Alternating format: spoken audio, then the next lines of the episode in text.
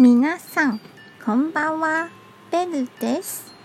今日は私が好きな台湾のお寺を紹介します。それは大龍洞保安宮です。1742年にできたお寺です。医療の神様が祀られています。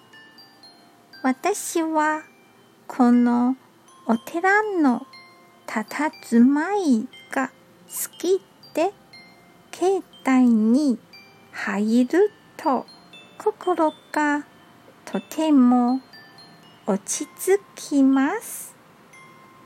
今日も一日お疲れ様でした。